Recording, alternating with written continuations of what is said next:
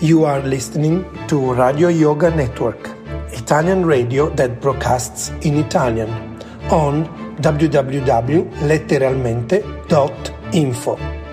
Our email address is radioyoganetwork at gmail.com.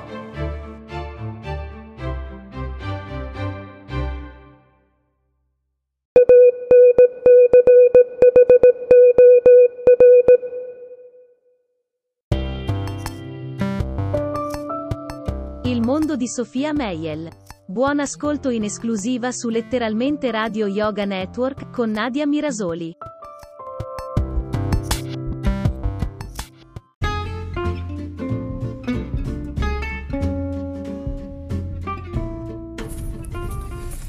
Eccoci qua, siamo di nuovo con Sofia, Sofia Meiel, ragazzi. Ciao, ciao, ciao, ciao allora. Eh, che poi non, non, bisogna mai iniziare un programma dicendo allora, però io faccio l'ennesimo, l'ennesimo oh, errore. Allora, ripeto, e dopo questo lockdown del cavolo, dopo un'estate calda, ma peccato perché io amo il caldo, vorrei che fosse tutto l'anno caldo, vi ricordatevi che quest'inverno non dovete buttarvi nel cibo, nei carboidrati, ma semplicemente tenere la linea, anzi approfittare perché poi dopo, visto che non saranno più freddi di una volta, mi raccomando abbiate cura di voi. Perché vi chiedo questo e vi dico questo? Perché il lockdown ha fatto male a tutti e quindi voi non vuole la maggioranza di noi siamo depresse. Come si fa a combattere questa depressione? Che la depressione è uno status che noi ci creiamo, quindi non deve esistere. Buttatevi in palestra, amatevi di più e così riuscirete a migliorarvi e avete lo specchio che ve lo confermerà il vostro miglioramento. Giusto Nadia, come la pensi Nadia? Sì, giustissimo, sono come Stefania, la figlia della Giovanna Marchi. Brava ah, Giovanna. Ma, era Vanna Marchi, no Giovanna. ah, vabbè, uh, allora... Quando sto con Sofia sono fusa perché lei mi stimola l'accelerazione dei pensieri e della lingua. Soprattutto della lingua, perché noi effettivamente visto che parliamo veloce, abbiamo uno scioglilingua, quindi siamo abbastanza... Ecco, devo fare anche benzina, se no rimaniamo a piedi, spingerò la macchina. Ragazzi, quindi amatevi, curatevi, eh, mandate a quel paese i brutti pensieri, datevi da fare, scegliete la vostra dieta, la vostra giusta alimentazione, niente schifezze e nei momenti di rotture di balle e voglia di schifezze fatele con intelligenza, quindi roba integrale, roba vegana, questo è un ottimo consiglio. E poi ragazzi, non fate mai la spesa quando avete fame, non comprate cose che poi vi fanno male e vi fanno ingrassare e sarete più felici perché più belli si è, più felici si è. Spendete anche se andate all'Upimo, andate anche da H&M, compratevi una magliettina da 5 euro, quello è un regalo che vi fa bene, oppure vi spiaccicate in palestra, oppure vi guardate un film con tanto amore sotto le coperte senza i popcorn però, eh? non li mangiate che fanno male, arriva... Ecco, mi stanno venendo a prendere.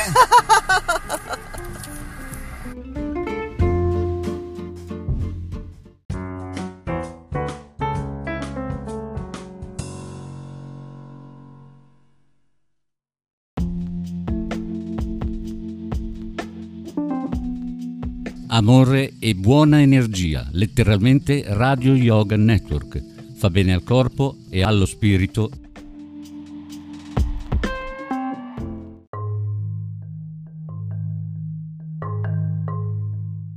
audio che seguono sono tratti dal canale YouTube.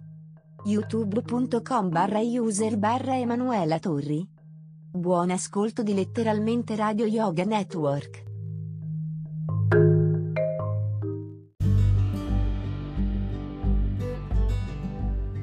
Gli audio da YouTube su letteralmente Radio Yoga Network vengono prelevati su precisa autorizzazione degli autori.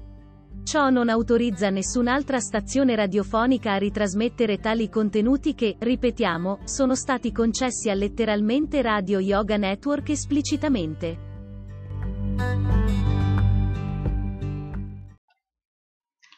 Buongiorno cari nel Signore, oggi è il 30 aprile e mm, iniziamo con eh, appunto la lettura, continuiamo con la lettura eh, di questo testo meraviglioso che è il Vangelo di eh, Gesù secondo Yogananda Paramahansa e riprenderemo dal paragrafo la preghiera e però prima eh, volevo fare un ringraziamento ad un mio amico che si chiama Nazareno eh, che mi sta molto sostenendo in questo progetto di letture, eh, mi sta mh, mm, eh, incoraggiando eh, e, e, mi segue ehm, eh, ascoltando ogni video. E questa cosa mi veramente mi mi onora.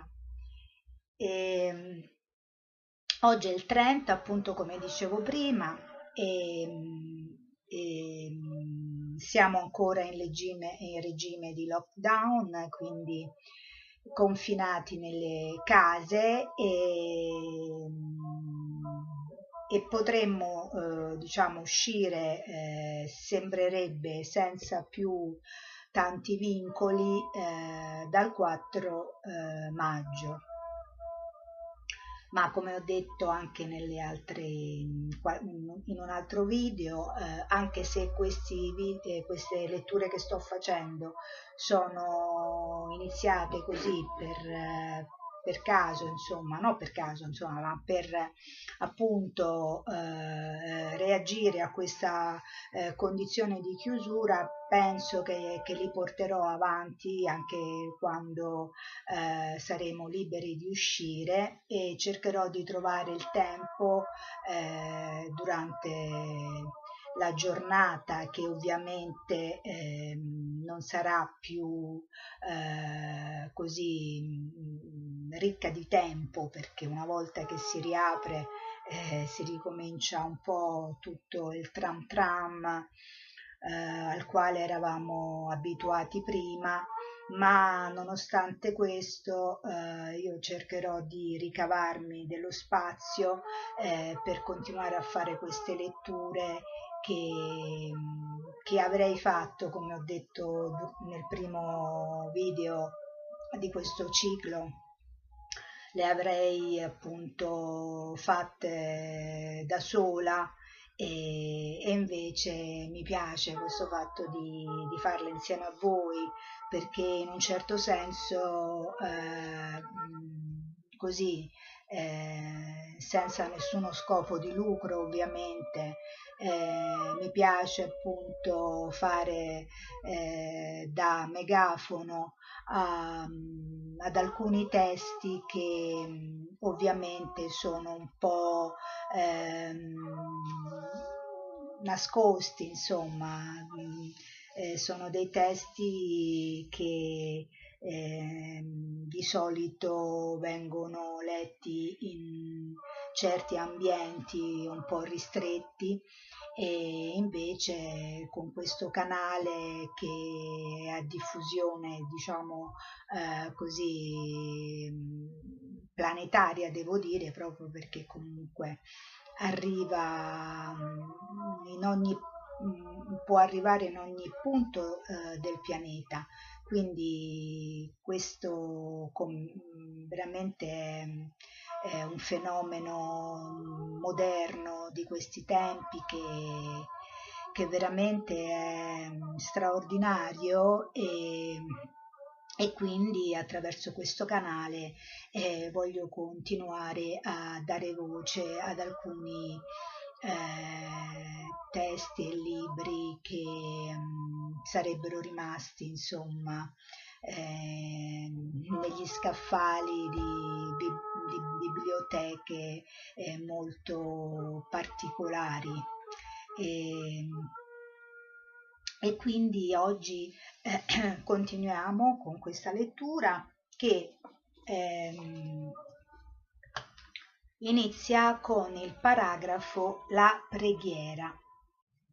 Quando pregate non siate come gli ipocriti che amano pregare stando ritti nelle sinagoghe e negli angoli delle piazze, per farsi notare dagli uomini. In verità vi dico, hanno già ricevuto la loro ricompensa. Tu invece, quando preghi, entra nella tua camera e chiusa la porta, prega il Padre tuo nel segreto, e il Padre tuo che vede nel segreto ti ricompenserà. Matteo 6 dal verso 5 6 questo è un, un versetto al quale io personalmente tengo molto perché mm, mi è servito tantissimo proprio perché mi ha insegnato a, a pregare eh, in totale eh, confidenza con il Signore, cioè mh, mm, mm, questa preghiera in questo modo eh, è una preghiera molto intima che, che io non, ave, non conoscevo. E, eh, perché ero abituata a pregare, diciamo a meditare più che pregare, a, a appunto purificare la mia mente attraverso dei, dei mantra, attraverso il mantra che ho ricevuto dal mio un maestro eh, spirituale, ma questo modo di avvicinarmi al Signore eh, l'ho iniziato a fare proprio quando eh, mi è stato rileva- rivelato proprio questo verso eh, della Bibbia che sta in Matteo, ripeto, 6, eh, nel capitolo 6, dal verso eh, 5 e 6. Coloro che pregano nelle sinagoghe, negli angoli delle strade, senza sincerità, ma semplicemente per mostrare loro, la loro apparente natura devota agli uomini, sono ipocriti. Essi si servono delle preghiere non per compiacere Dio, ma usano la preghiera e Dio per cercare di far credere la gente nella loro santità clericale. Queste persone sono ipocrite, poiché le loro azioni non sono in armonia con i loro moventi. Usare Dio e la preghiera per assicurarsi la devozione della gente sotto false pretese è il più grande peccato. Questi ipocriti, per ispirare semplici persone fiduciose nel pensiero del bene, ricevono come ricompensa del potere terreno e la devozione di ciechi seguaci. Ma Dio, che vede nel cuore dell'ipocrita, non risponde mai alle false preghiere. Gli ipocriti sono sciocchi a cercare la lode temporanea servendosi di dio e delle preghiere dimenticando che l'onniredentrice benedizione di dio si può avere soltanto con le preghiere sincere fatte nel silenzio. E vorrei aggiungere nel silenzio della propria camera della propria cameretta molte chiese moderne sostengono la preghiera in pubblico e con ciò tengono i loro membri sul piano fisico esteriore. Queste preghiere possono fare del bene, ma non molto, e per essere veramente efficaci devono essere integrate da preghiere profonde e segrete, fatte con tutta l'anima, nella calma di uno studio privato o in una stanza con le porte chiuse come stiamo noi adesso. Io quando faccio queste letture con voi, e anzi vorrei incoraggiare anche qualcun altro di voi, eh, se vuole fare questa esperienza, eh, di chiudersi in una camera, eh, raccogliere del tempo suo, proprio suo, solo suo, e e fare queste letture, aprirsi un canale eh, YouTube e fare delle letture, perché questa è una cosa molto importante, perché come lo facciamo noi in questa maniera, è come il mio spirito eh, è, è come una grande preghiera, una lunga preghiera che io faccio con voi E, ehm, e, e, questo è molto importante perché mh, mm, è un modo eh, per farlo intimamente eh, ma nello stesso tempo eh, socialmente no? perché comunque adesso io è vero che sono chiusa qui ehm, e mi sento anche protetta no? nella mia camera, nel mio ambiente, e, però nello stesso tempo ehm, so che c'è qualcun altro che, che poi eh, sarà con me, nel senso che nel momento in cui ascolterà eh, questo, eh, queste letture eh, condividerà e, e, e, quindi questo secondo me è molto importante, è una forma di eh, meditazione eh, solitaria perché comunque io adesso sto, sto, da sola quindi mi sento anche eh, più sicura no?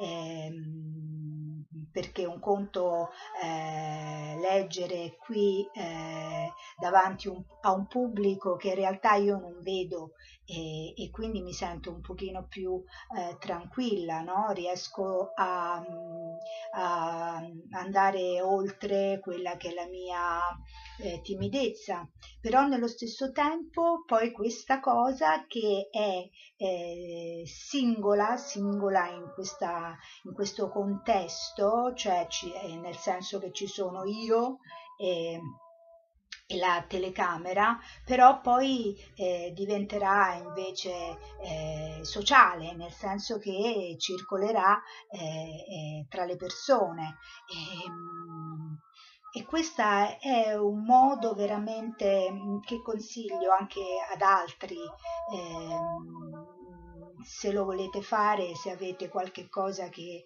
ehm, qualche letture che vi interessano, ehm, fatelo perché mm, è importante. A, a me personalmente eh, mi sta aiutando tantissimo e, e, e, quindi insomma lo consiglio veramente lo consiglio perché poi ehm, ho notato che, che che è anche seguito. Eh, ho visto sotto i miei video che ci sono appunto delle visualizzazioni eh, e quindi eh, insomma questo mi, mi, ehm, mi rincuora, no? mi dà un, un, una certa diciamo allegria, no? allegria interiore. Continuiamo, eh? scusate che oggi sono un po' più ciarliera. Allora, come il salotto risveglia la coscienza sociale, la biblioteca favorisce la voglia di leggere e la camera da letto incoraggia il dormire, così gli occidentali dovrebbero avere una stanza o un angolo separato o uno studio ben ventilato per coltivare il silenzio la meditazione, come ce l'hanno molte case orientali. La mancanza di preghiera individuale e di comunione con Dio ha separato i cristiani moderni e le sette cristiane della vera percezione di Dio. La Chiesa non deve essere soltanto un'organizzazione sociale e morale, ma deve essere principalmente una scuola per educare nella vera percezione di Dio poiché non hanno un insegnamento esoterico che innalzi l'anima, molte chiese creano dogmi ed escludono tutte le persone che hanno idee diverse. Le persone che percepiscono Dio realmente includono tutti nel sentiero del loro amore. Questo è un punto veramente centrale eh, è quello che io voglio appunto eh, portare avanti. Questo è proprio il più grande eh, urlo al mondo che io posso fare attraverso questi santi che, che lo sostengono. E, e cioè, ripeto, le persone che percepiscono Dio realmente includono tutti nel sentiero del loro amore Non solo i fratelli occidentali hanno bisogno di imparare il metodo individuale del romanticismo divino nella solitudine, ma devono imparare dall'Oriente la tecnica di contattare Dio in silenzio. Molte persone adorano Dio in segreto, ma sono talmente perseguitate dai loro pensieri irrequieti che non sanno come adorarlo nella segretezza interiore. Quando si impara dall'Oriente il metodo d'adorare Dio mentre si è segregati dai pensieri irrequieti, allora Dio ricompenserà il sincero devoto, manifestandosi apertamente.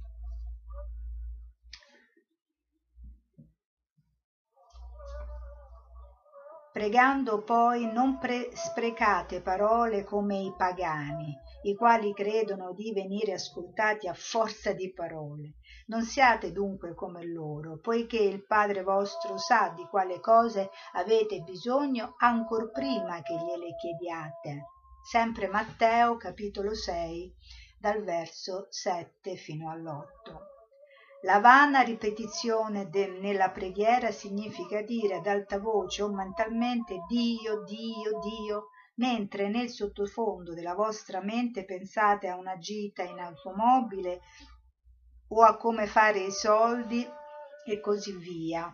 Questo è ripetere il nome di Dio in vano o usarlo inutilmente, poiché egli non si manifesterà mai a voi sapendo che preferite maggiormente qualcos'altro.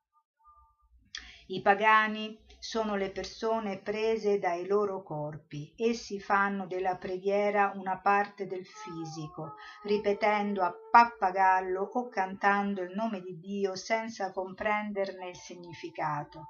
Se un giovane prendesse un registratore portatile che ripetesse continuamente soltanto io ti amo e lo usasse per dichiarare il proprio nome alla sua amata, naturalmente lei risponderebbe mio caro amico, stai cercando invano di convincermi che mi ami, quando invece non mi pensi affatto. Perciò ripetere costantemente a Dio a voce alta Dio ti amo, Dio ti amo, mentre nel sottofondo della vostra mente pensate a qualcos'altro è inutile e infruttuoso, poiché non porta nessuna risposta da Dio. Ma ripetere mentalmente oh Dio, ti amo innumerevolmente, in maniera che con ogni ripetizione il vostro amore, la vostra comprensione di Dio diventi sempre più profonda, è il solo modo sicuro di contattare Dio. Infatti ecco perché io l'altra volta ho detto no, in un altro video che io sono molto contraria a quella che diventa una routine di, di, di eh, pratiche spirituali, cioè la routine eh, non è fatta per me. Io ho bisogno di essere consapevole pienamente eh, di quello che sto facendo per Dio e non farlo solo in maniera meccanica. Sebbene Dio non risponde a queste preghiere discorsive ripetute ciecamente, tuttavia egli non può rimanere silenzioso quando il sincero devoto prega incessantemente con sempre maggiore devozione. Gesù dice altrove di pregare incessantemente. La preghiera incessante implica ripetizione non cieca, ma con sempre crescente devozione intellettuale e spirituale. Intellettuale ci deve essere una coscienza, una consapevolezza, non una pratica che si deve fare perché quella era re, la regola, perché quella dopo un po' non fa più niente, diventa semplicemente meccanica. Il pappagallo può essere istruito a ripetere il nome di Dio senza conoscerne assolutamente il significato. Infatti se voi vedete c'è nel mio canale eh, il mio pappagallo che ha imparato a ripetere una preghiera, ma io penso che lui l'avesse fatto semplicemente per eh, un po' eh, come dire eh, essere carino con me che glielo insegnavo, eh, ma anche perché quella è proprio la sua natura, no? la natura di, eh, di ripetere. Se io al pappagallo avessi insegnato di ripetere eh, casa al mare, casa al mare, lui avrebbe eh, sicuramente imparato questo, ma noi dobbiamo essere consapevoli di quello che, che, che facciamo sempre. Cioè lo yoga è proprio questo e Yogananda appunto siccome è un maestro dello yoga ci insegna che dobbiamo essere consapevoli sempre, anche quando non vogliamo fare niente, dobbiamo essere consapevoli che non stiamo facendo niente, quindi tutto quello che eh, nella nostra vita eh, ci accorgiamo che è diventato eh, automatismo, eh, dovremmo evitare di, di farlo. Le preghiere che fuoriescono con tutta l'anima una volta o molte volte ricevono risposta da Dio. I devoti che amano Dio profondamente non devono chiedere per i loro bisogni quotidiani, perché il Padre Celeste darà ai devoti le cose necessarie senza che essi debbano chiedere per averle. Dio non vuole mai che i suoi figli chiedano. I veri figli di Dio che sono tutt'uno con il Padre considerano la preghiera come un mendicare, poiché sembra esprimere dubbi un vero figlio sa che il padre conosce tutte le cose di cui il devoto ha bisogno. Gesù diede una, una preghiera modello sia per la gente del mondo che per le persone spirituali. Questa preghiera può essere divisa in due parti, una parte per l'uomo altamente spirituale che vuole solo lo sviluppo spirituale e l'altra parte per le persone di mentalità materiale che in genere voglio, vogliono prima le cose materiali e quindi un minimo di conseguimento spirituale. Infatti non è da bandire, perché la preghiera, anche la preghiera dove c'è da parte del devoto una richiesta ehm, a Dio è importante eh, non tanto per Dio, che Dio sa perfettamente quello di cui abbiamo bisogno, ma è importante per noi, perché noi eh, attraverso la preghiera eh, di richiesta, noi capiamo, capiamo di più eh, anche chi siamo e quello che vogliamo veramente, perché c'è gente che per esempio non saprebbe pregare perché non saprebbe eh, neanche che cosa chiedere, perché non si conosce, non ha capito neanche quali sono i suoi veri bisogni o quello che lui veramente desidera. Quindi eh, la preghiera anche come richiesta è qualcosa che invece è importante e io appunto ve lo dico perché è quello che ho scoperto eh, ultimamente da quando mi è stato appunto insegnato eh, da un pastore cristiano eh, il significato profondo anche di questo verso, cioè di quello che abbiamo letto sul Vangelo, del Vangelo, eh, appunto dove c'è mm, nel capitolo 6 dal verso 5 e 6, e cioè eh, quello che dice Matteo, eh, appunto che scrive Matteo sulla preghiera. Andiamo avanti e, e qui c'è appunto l'altro paragrafo che dice eh, preghiera per lo sviluppo spirituale. Padre nostro, voi dunque pregate così. Padre nostro che sei nei cieli, sia santificato il tuo nome, venga il tuo regno, sia fatta la tua volontà, come in cielo, così in terra. Dacci oggi il nostro pane quotidiano, rimetti a noi i nostri debiti, come noi li rimettiamo ai nostri debitori, e non ci indurre in tentazione, ma liberaci dal male. Matteo 6 dal verso 9-13.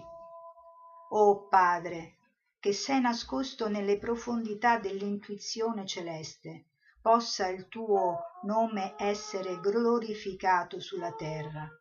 Venga il tuo regno spirituale e sostituisca il regno materiale della terra. Dacci oggi il nostro quotidiano pane spirituale, il contatto con la tua beatitudine, con la tua saggezza e con il tuo amore, il solo pane di sostentamento per l'anima che cerchiamo. Non ci lasciare nella fossa della tentazione, dove siamo caduti per il cattivo uso della ragione che tu ci hai dato. E quando saremo più forti e vorrai provare la nostra forza spirituale, Padre, renditi più seducente della tentazione. Insegnaci a vedere che la terra non è governata dalle forze materiali ma dal potere della gloria del tuo regno per sempre.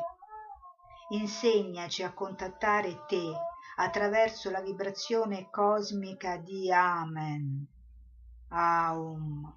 Sentita in meditazione insegnaci a perdonare gli errori altrui come tu o signore perdoni i nostri peccati Amen.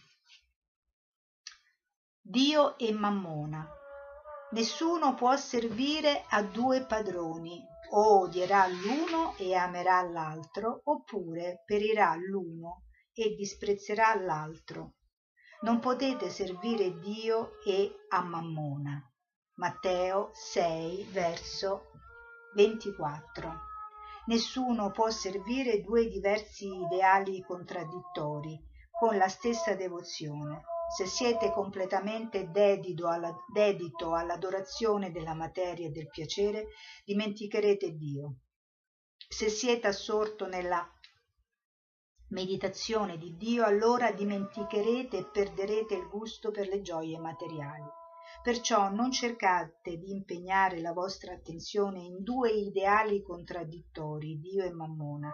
Naturalmente è possibile mantenere la maggior parte della vostra attenzione su Dio, mentre con le vostre mani e parte della vostra mente eh, svolgete dei lavori materiali e godete delle cose materiali. Questo è un modo migliore di vivere, la felice vita yogica di mezzo, vivere nel mondo per Dio piuttosto che diventare un monaco o un epicureo. Da Epicuro.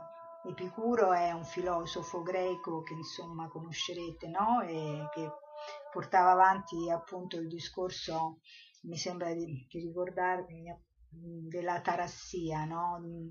cioè voler eh, vivere eh, in assenza di, to- di dolore, no? quindi il completo distacco da tutte le cose, ma è impossibile. Cercate prima di tutto il regno di Dio, perciò vi dico per la vostra vita non affannatevi di quello che mangerete o berrete e neanche per il vostro corpo di quello che indosserete. Non vale forse la vita più del cibo e il corpo più del vestito? Guardate gli uccelli del cielo, non seminano, né mietono, né raccolgono dei grani, eppure il Padre nostro celeste li nutre. E voi non contate forse più di loro? Matteo 6 dal verso 25 al 26. Non preoccupatevi, cioè, questa è la spiegazione di Yogananda, scusate.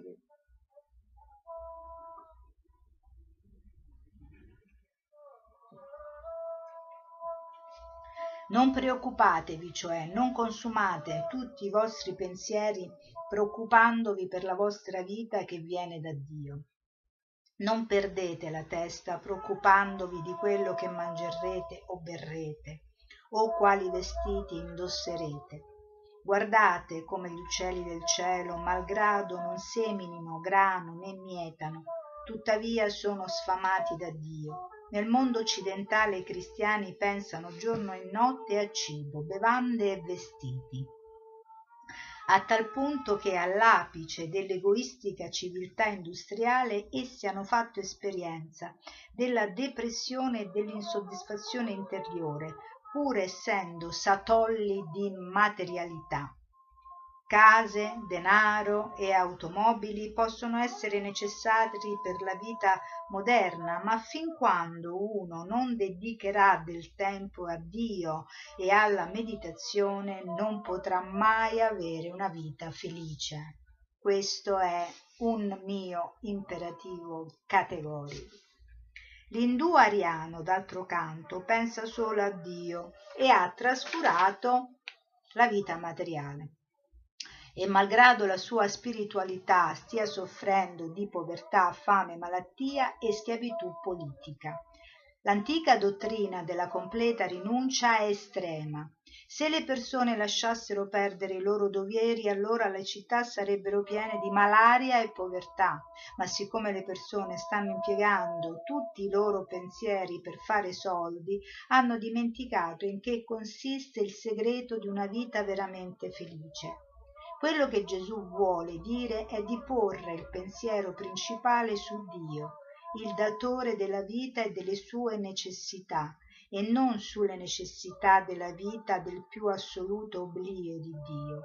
La totale concentrazione sulle cose materiali nel più assoluto oblio di Dio produrrà soltanto insoddisfazione interiore, mancanza di equilibrio e infelicità fisica e spirituale. L'uomo divino mangia, beve e si veste, ma tutta la sua attenzione è su Dio e non sulle necessità materiali. L'uomo materiale si veste, beve e mangia e questo è tutto ciò che fa. Egli si nasconde da Dio sotto la cortina fumogena della materialità. Staccare la vita dalla sua stessa rinvigorente sorgente divina la esaurisce e la rende arida dalle genuine e soddisfacenti gioie della vera esistenza. Gli uccelli non accumulano cibo nei granai, eppure Dio li nutre. E quanto più egli nutrirebbe il suo figlio migliore, l'uomo, se questi dipendesse soltanto dalla generosità divina e non si facesse prendere totalmente dall'acquisizione delle cose materiali nella più completa dimenticanza di Dio? Se Dio nutre gli uccelli che dipendono dall'istinto, quanto più nutrirebbe l'uomo se questi dipendesse soltanto da lui?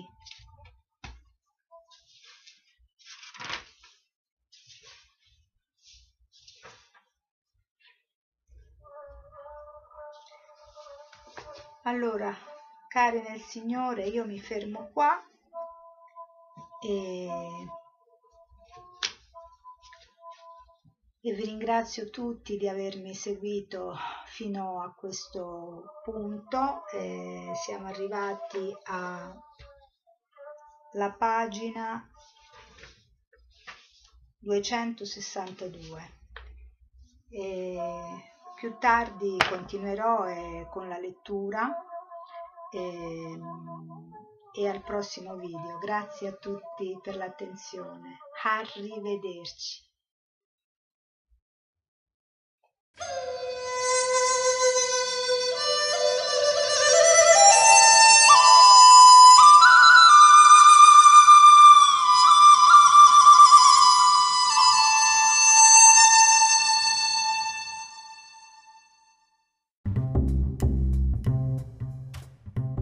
Voglia di talk radio? Ascolta anche tu, letteralmente Radio Yoga Network. Insieme è meglio.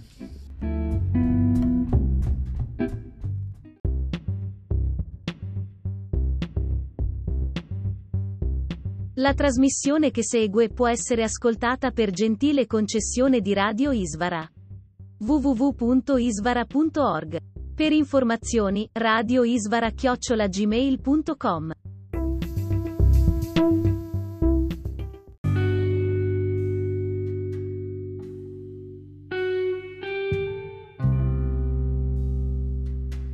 Brevi racconti con Ishvari. Buon ascolto con Radio Ishvara. Hare Krishna.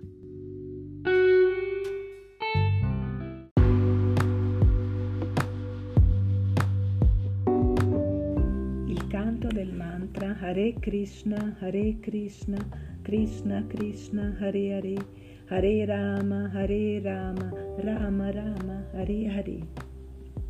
È direttamente emanato dal livello spirituale, supera tutti gli strati inferiori della coscienza, cioè il sensuale, il mentale, l'intellettuale.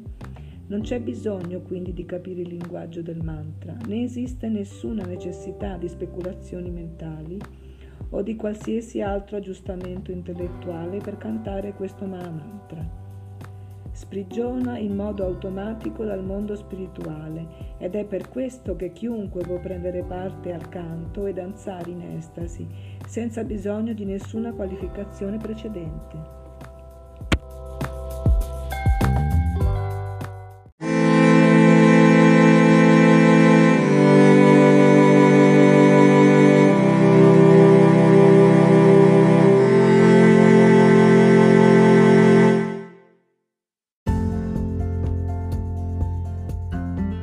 Un'emozione magica, letteralmente Radio Yoga Network, con più studi in Europa. Diffondi la sua voce, il suo messaggio e ti sentirai meglio.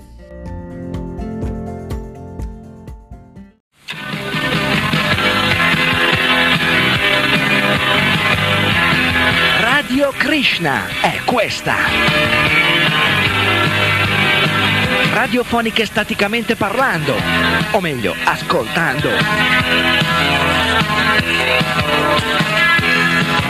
Ovunque in Italia non c'è paragone.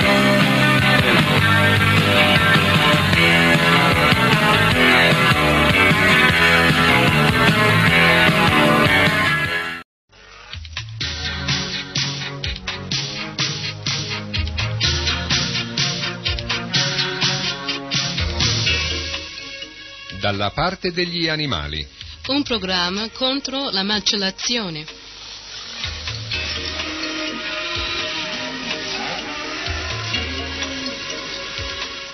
Contro la vivisazione.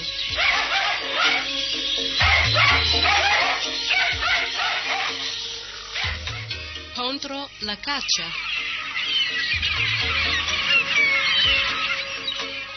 Contro qualsiasi violenza sugli animali.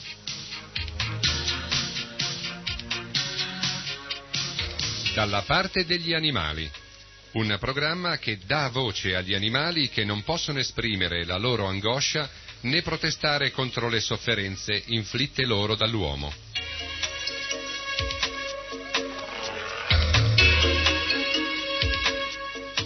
Dalla parte degli animali a cura di Sarasvati Dasi.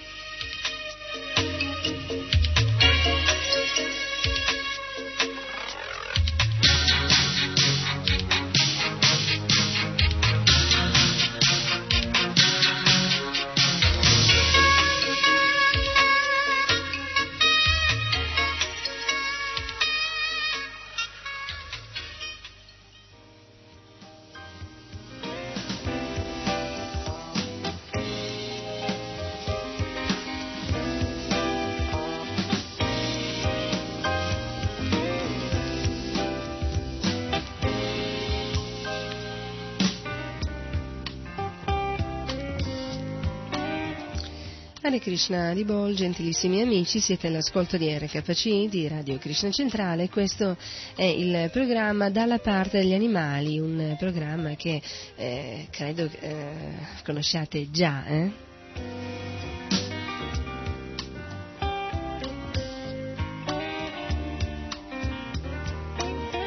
Io non so quanti di voi sono nuovi radioascoltatori, comunque ai carissimi nostri vecchi, eh, diciamo radioascoltatori, un calorissimo Hare Krishna da Sarasvati Dasi e naturalmente a chi è eh, un nuovo eh, radioascoltatore un calorissimo Hare Krishna lo stesso, eh? perché è giusto incoraggiare tutti. Allora, se tu sei un radioascoltatore, ti sei appena sintonizzato su RKC Radio Krishna Centrale, benvenuto all'ascolto di questo programma.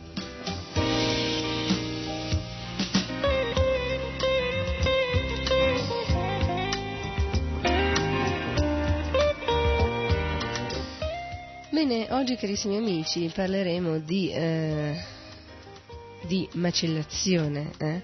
Allora, vi ricordate nelle puntate precedenti eh, abbiamo parlato mh, mm, degli animali, degli allevamenti intensivi, abbiamo visto la nascita, crescita e la morte di questi animali in questi luoghi eh, veramente angusti, veramente eh, terrorizzanti. Eh? E, e, cioè questi capannoni, questi eh, questi grandi stanzoni adibiti ad allevamento e abbiamo visto la sofferenza, l'atroce sofferenza inflitta a questi animali che non hanno mai visto un pezzettino di cielo, eh? sono nati, cresciuti e morti, deceduti in fabbrica.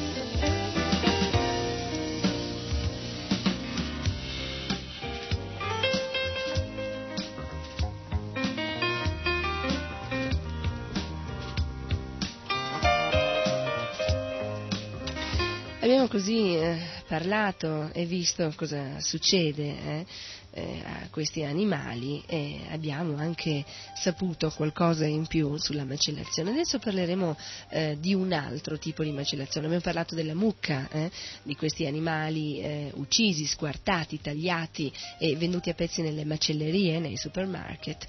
Mi sembra giusto a questo punto parlare di un altro tipo di macellazione la macellazione del toro eh, o corrida. Naturalmente quando si parla di corrida si parla di Spagna, anche se la corrida eh, non interessa solo questo luogo, eh, ma eh, purtroppo eh, interessa anche altri luoghi, anche in Italia, si pensa addirittura a Venezia, di eh, mm, instaurare la corrida nel periodo eh, così, di carnevale, in un determinato periodo particolare. E non solo parleremo di corrida, ma parleremo anche di tante altre feste sadiche nelle quali si torturano e si uccidono tanti animali, ehm, tipo anche eh, vitellini, eh, le mucche, mucche da latte ehm, e tanti altri animali come i conigli, come le oche, le lepri. La Spagna è diventata in questi ultimi anni teatro di eh, grandi oscenità nei confronti degli animali.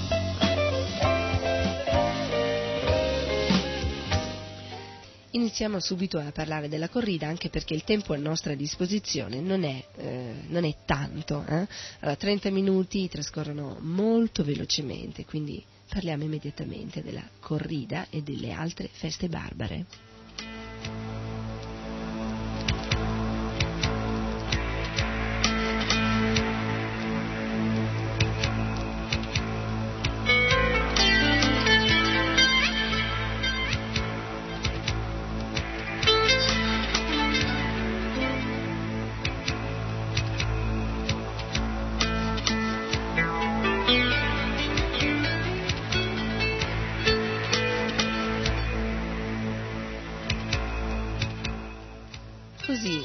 Scrisse il grande filosofo spagnolo Georges Rousse.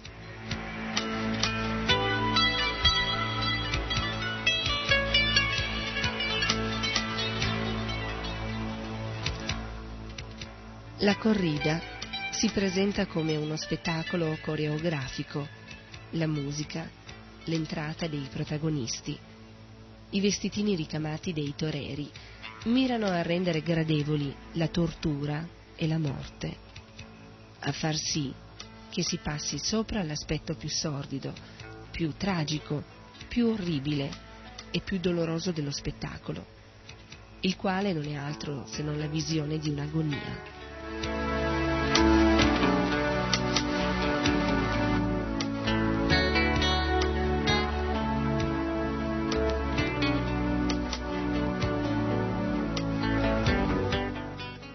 Rousse scrisse ancora sulla corrida uno pseudo spettacolo che occulta un delitto sfruttato commercialmente dai parassiti del dolore degli animali.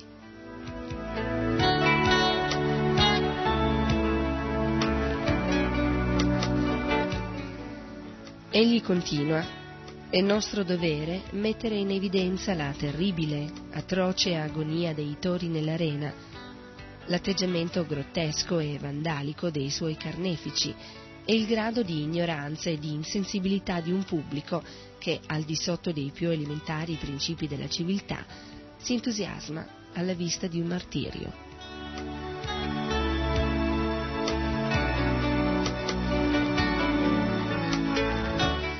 Comunque, a proposito del martirio, eh, dobbiamo dire che il martirio inizia eh, non eh, solo durante eh, la, la, corrida, eh, chiamiamola corrida vera e propria, cioè nell'arena, ma eh, prima, infatti varie fonti spagnole informano che si usa torturare il toro prima della corrida per renderlo meno pericoloso e nello stesso tempo per far sì che esso non si accasci, cioè che non eh, rifiuti la lotta, eh, in modo tale che impedisce l'effetto dello spettacolo.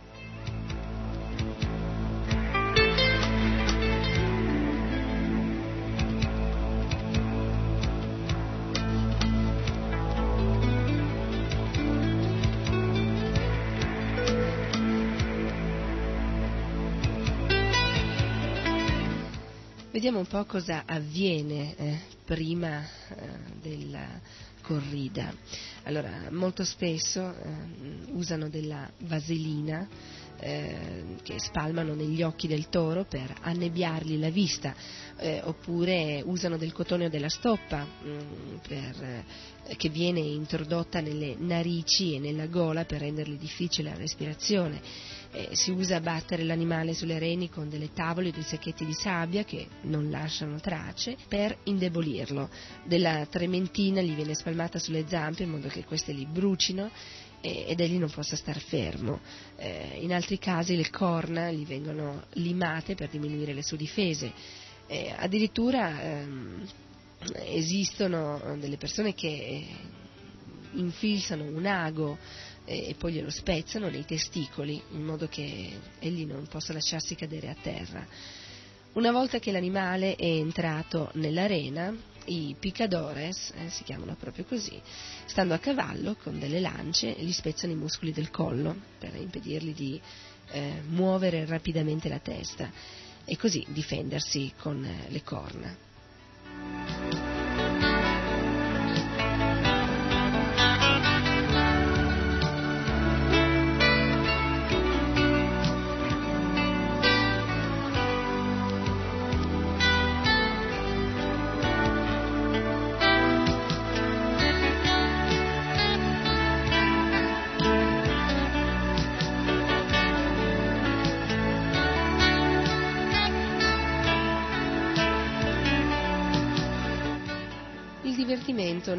Termina qui, anche se non possiamo definirlo in effetti divertimento, ma è un divertimento sadico. Eh? Infatti eh, vengono conficcati nel dorso del toro per aizzarlo e dissanguarlo anche degli orribili arpioni chiamati, eh, fra virgolette, gentilmente eh, banderillas, piccole bandiere.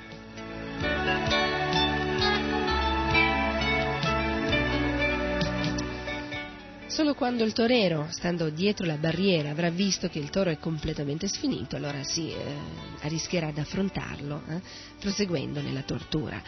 L'animale poi, io non so se molti di voi hanno visto la corrida, io mi auguro che non siano molti ad averla vista, perché veramente ci vuole coraggio, un coraggio che non ha niente a che fare con eh, il vero coraggio, eh, un coraggio nel senso inverso. E, eh, questo animale alla fine viene ucciso con una spada lunga un metro, cioè in teoria eh, dovrebbe eh, il torero trafiggergli il cuore, però in realtà eh, questa, eh, questa, spada lunga mm, eh, gli viene conficcata nei polmoni in modo che il toro possa morire soffocato dal suo proprio sangue.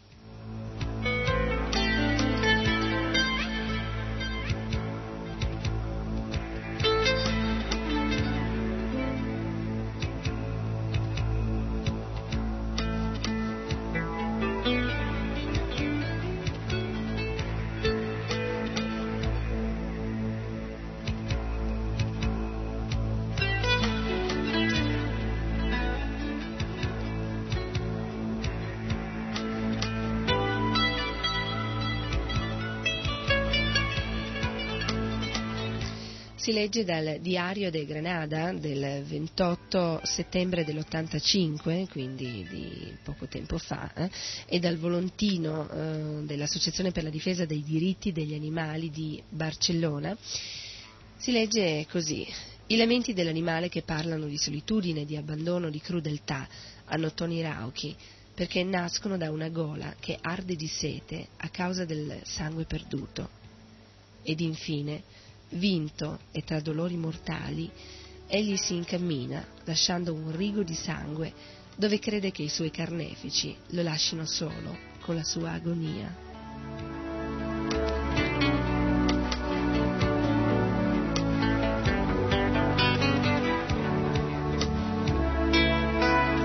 Alle volte in Spagna, per rendere ancora più eh, entusiasmante lo spettacolo, eh, eh, la corrida avviene non solo con i tori ma anche con i cavalli. Eh.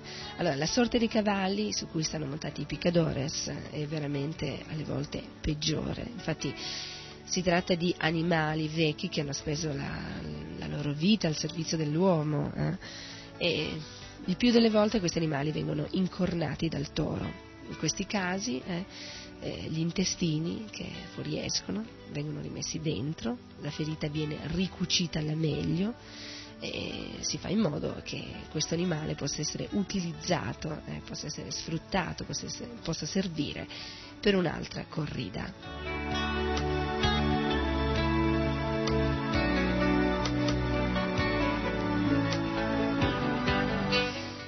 Dalla lettera di uno spagnolo a tutte le persone civili di George Ross è scritto nel maggio dell'85 a Madrid, durante le feste in onore di Santi Isidro, essendo un cavallo stato ferito e gettato a terra, poiché nonostante le bastonate non riuscivano a farlo rialzare, hanno dato fuoco a dei giornali e gli hanno bruciato i genitali.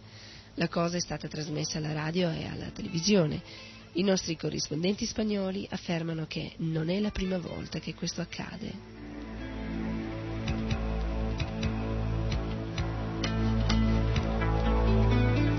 Io non so quanti di voi sono veramente informati eh, su ciò che accade prima e durante e dopo eh, queste corride, però eh, io penso che una persona con un minimo, eh, proprio, proprio, minimo di sensibilità non può non provare ribrezzo, non può non sentirsi eh, in colpa eh, eh andando ad una corrida o essendo mh, così partecipe, anche se non personalmente, ehm, a queste eh, barbarie nei confronti degli animali. Purtroppo non c'è speranza che questi animali abbiano una morte rapida, infatti eh, nella maggior parte dei casi questi animali muoiono eh, nell'arena trascinandosi le budella sulla sabbia eh, e affinché non infastidiscano gli spettatori con i loro nitriti vengono tagliate anche le corde vocali. Questo risulta da alcuni scritti del, di eh, Alfred Wares, che è segretario onorario dell'ICAB, Associazione Internazionale contro la Corrida.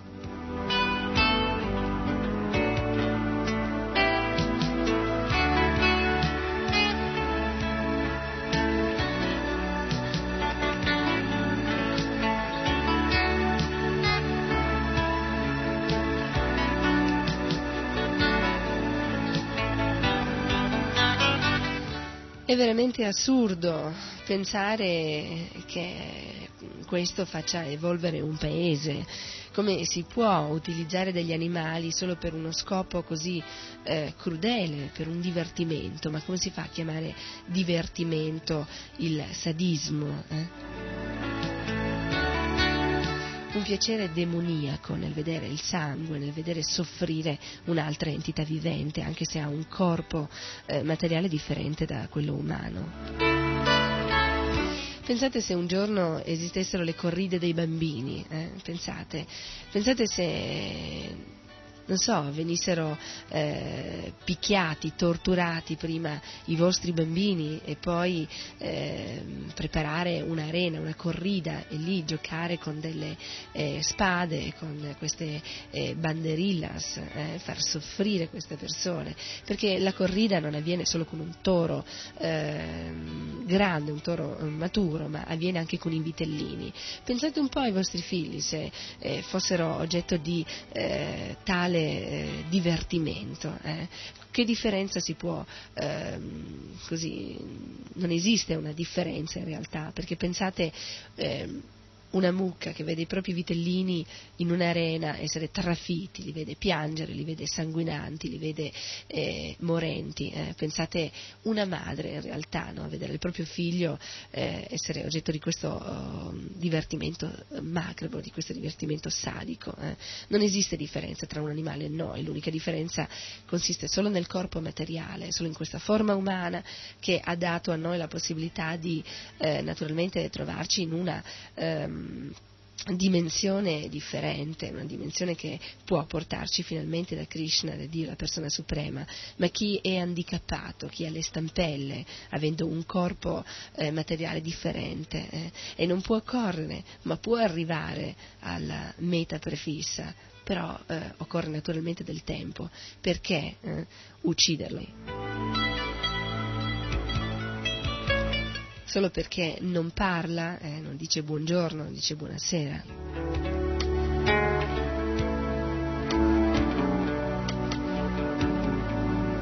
Comunque siamo, fra virgolette, sulla buona strada, nel senso che Kali Yuga è avanzato, questa età di discordia, di ipocrisia. Quindi, carissimi amici, se veramente vogliamo migliorare questa società eh, dobbiamo fare veramente qualcosa per eh, salvare questi, questi, animali, salvare queste entità viventi. Iniziamo con la corrida. Molti dicono, beh, io non vado a vedere la corrida, eh, quindi eh, non sono partecipe dell'uccisione del toro, ma in realtà eh, chiunque eh, si nasconde dietro a dei paraventi solo per pigrizia, in effetti collabora, collabora con l'uccisione di questi animali animali.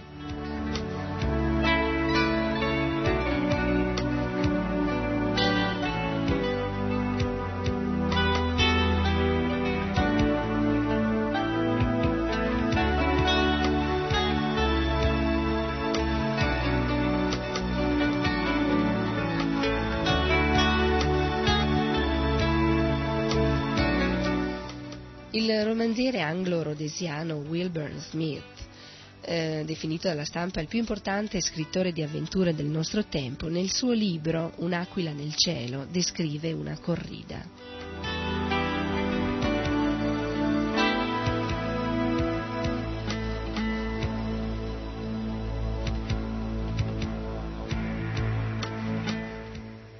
Gli spettatori affluivano a sciami, riempendo una fila dopo l'altra di facce bianche, avide eccitate dalla musica.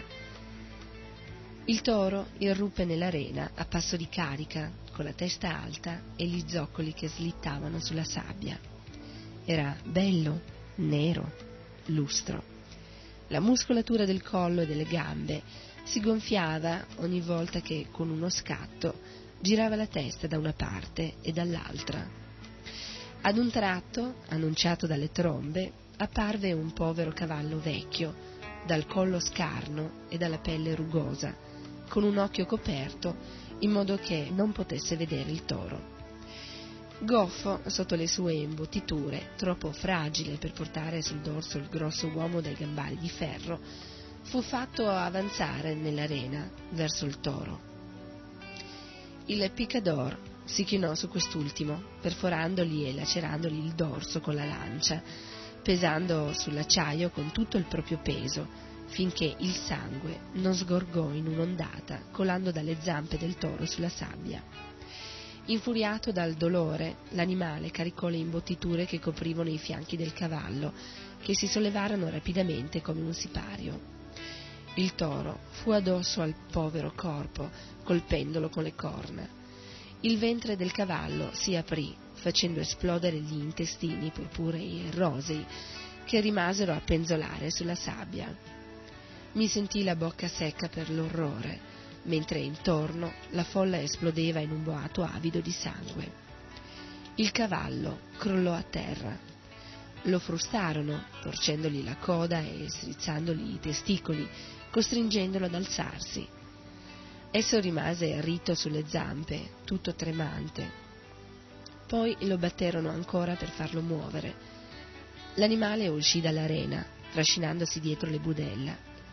Indi si misero all'opera con il toro, demolendolo lentamente, fino a ridurre la magnifica bestia in un ammasso brancolante di carne sudata e sanguinante, chiazzata di schiuma densa, soffiata dai polmoni torturati. Avrei voluto urlare che la smettessero, ma sentivo male allo stomaco ed ero immobilizzato da un senso di colpa. Mi sentivo complice, con la mia presenza ed il mio denaro, di quello sceno rituale. Rimasi in silenzio finché il toro si venne a trovare al centro dell'arena, a testa china, con le narici che quasi toccavano la sabbia, mentre sangue e schiuma gli colavano dal naso e dalla bocca aperta.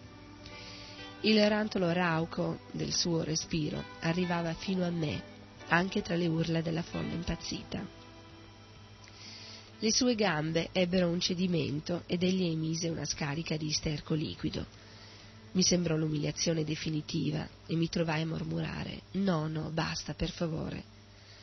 Poi l'uomo, dal vestito luccicante e dalle scarpine da ballo, arrivò per porre fine al tutto, e la punta della spada colpì l'osso.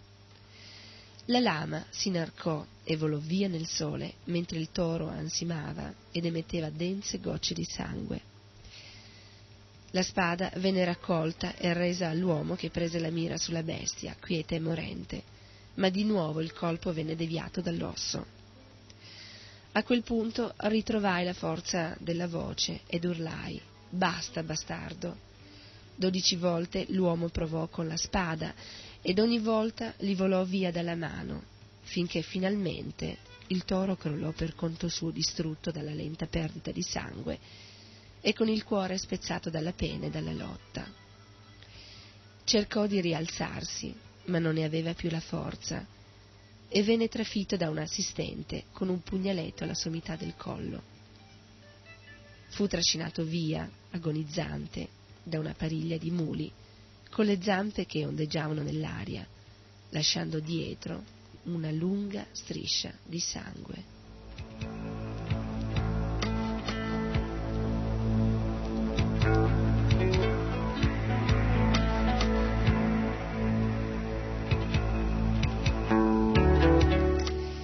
Chi fosse interessato a conoscere veramente come stanno le cose, eh, durante queste corride, eh, cosa avviene al toro, che cosa eh, succede alla gente che assiste con una, eh, un'aria felice, apparentemente felice.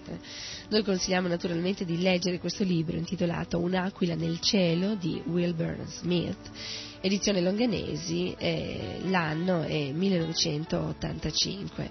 Ecco, quello che io ho letto e che vi assicuro per me non è stato molto facile leggere eh, così con una certa tranquillità, eh? è ciò che viene durante una corrida, eh? Eh forse anche una corrida non molto importante, eh, una classica corrida fra virgolette. Pensate invece durante eh, delle feste particolari che cosa avviene a questi animali.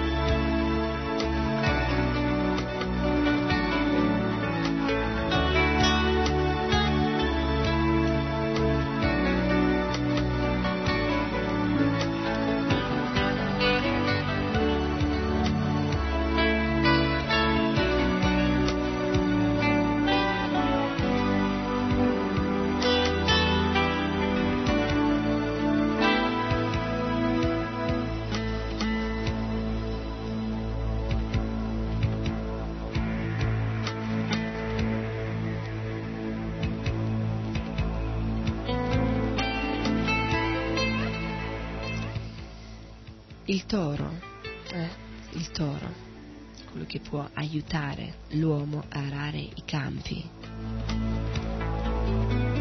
Paragonabile anche al, al padre E come viene ridotto questo animale? Eh? Viene umiliato, ucciso, prima torturato, seviziato, eh? umiliato davanti a una folla inumana e alla fine ucciso e anche mangiato. Questa è la dimostrazione di come Kali Yuga, quest'età di discordia e di ipocrisia, sia avanzata in una maniera eh, veramente mh, mm, sorprendente.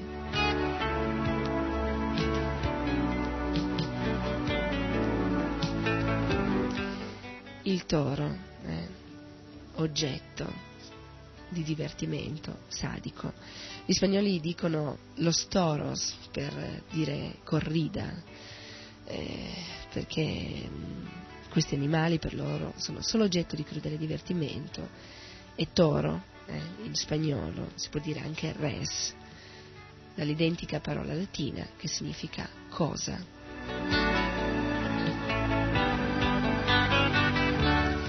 Ecco cosa è diventato in Caliuga il toro per le menti depravate degli uomini, una cosa.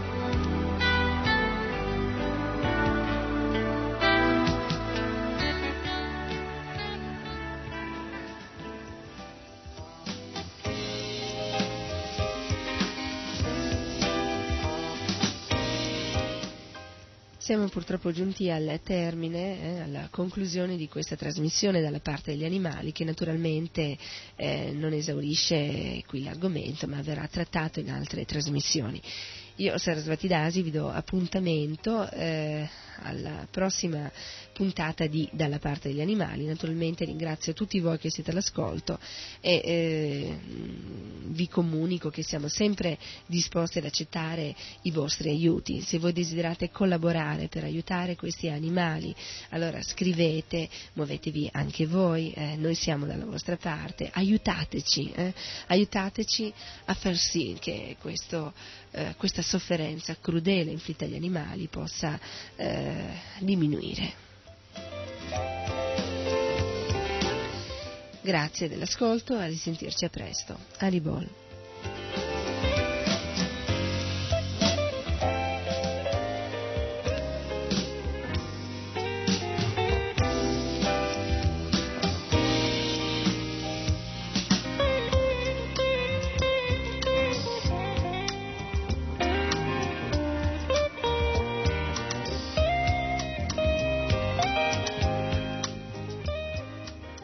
RKC vi ha presentato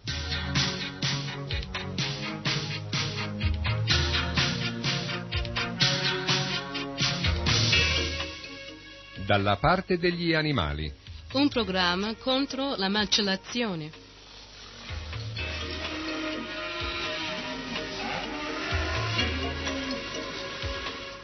Contro la vivisazione.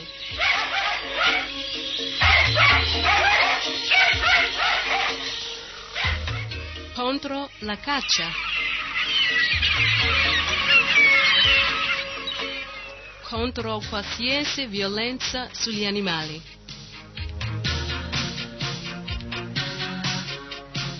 Dalla parte degli animali. Un programma che dà voce agli animali che non possono esprimere la loro angoscia né protestare contro le sofferenze inflitte loro dall'uomo.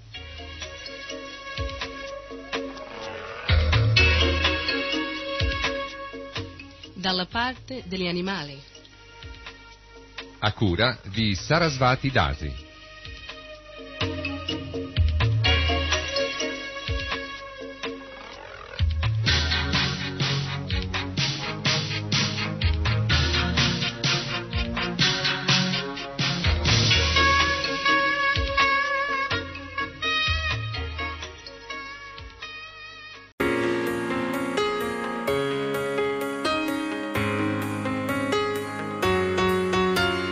Letteralmente Radio Yoga Network. www.letteralmente.info Nostro indirizzo di posta elettronica radio yoga network chiocciola gmail.com Buon ascolto!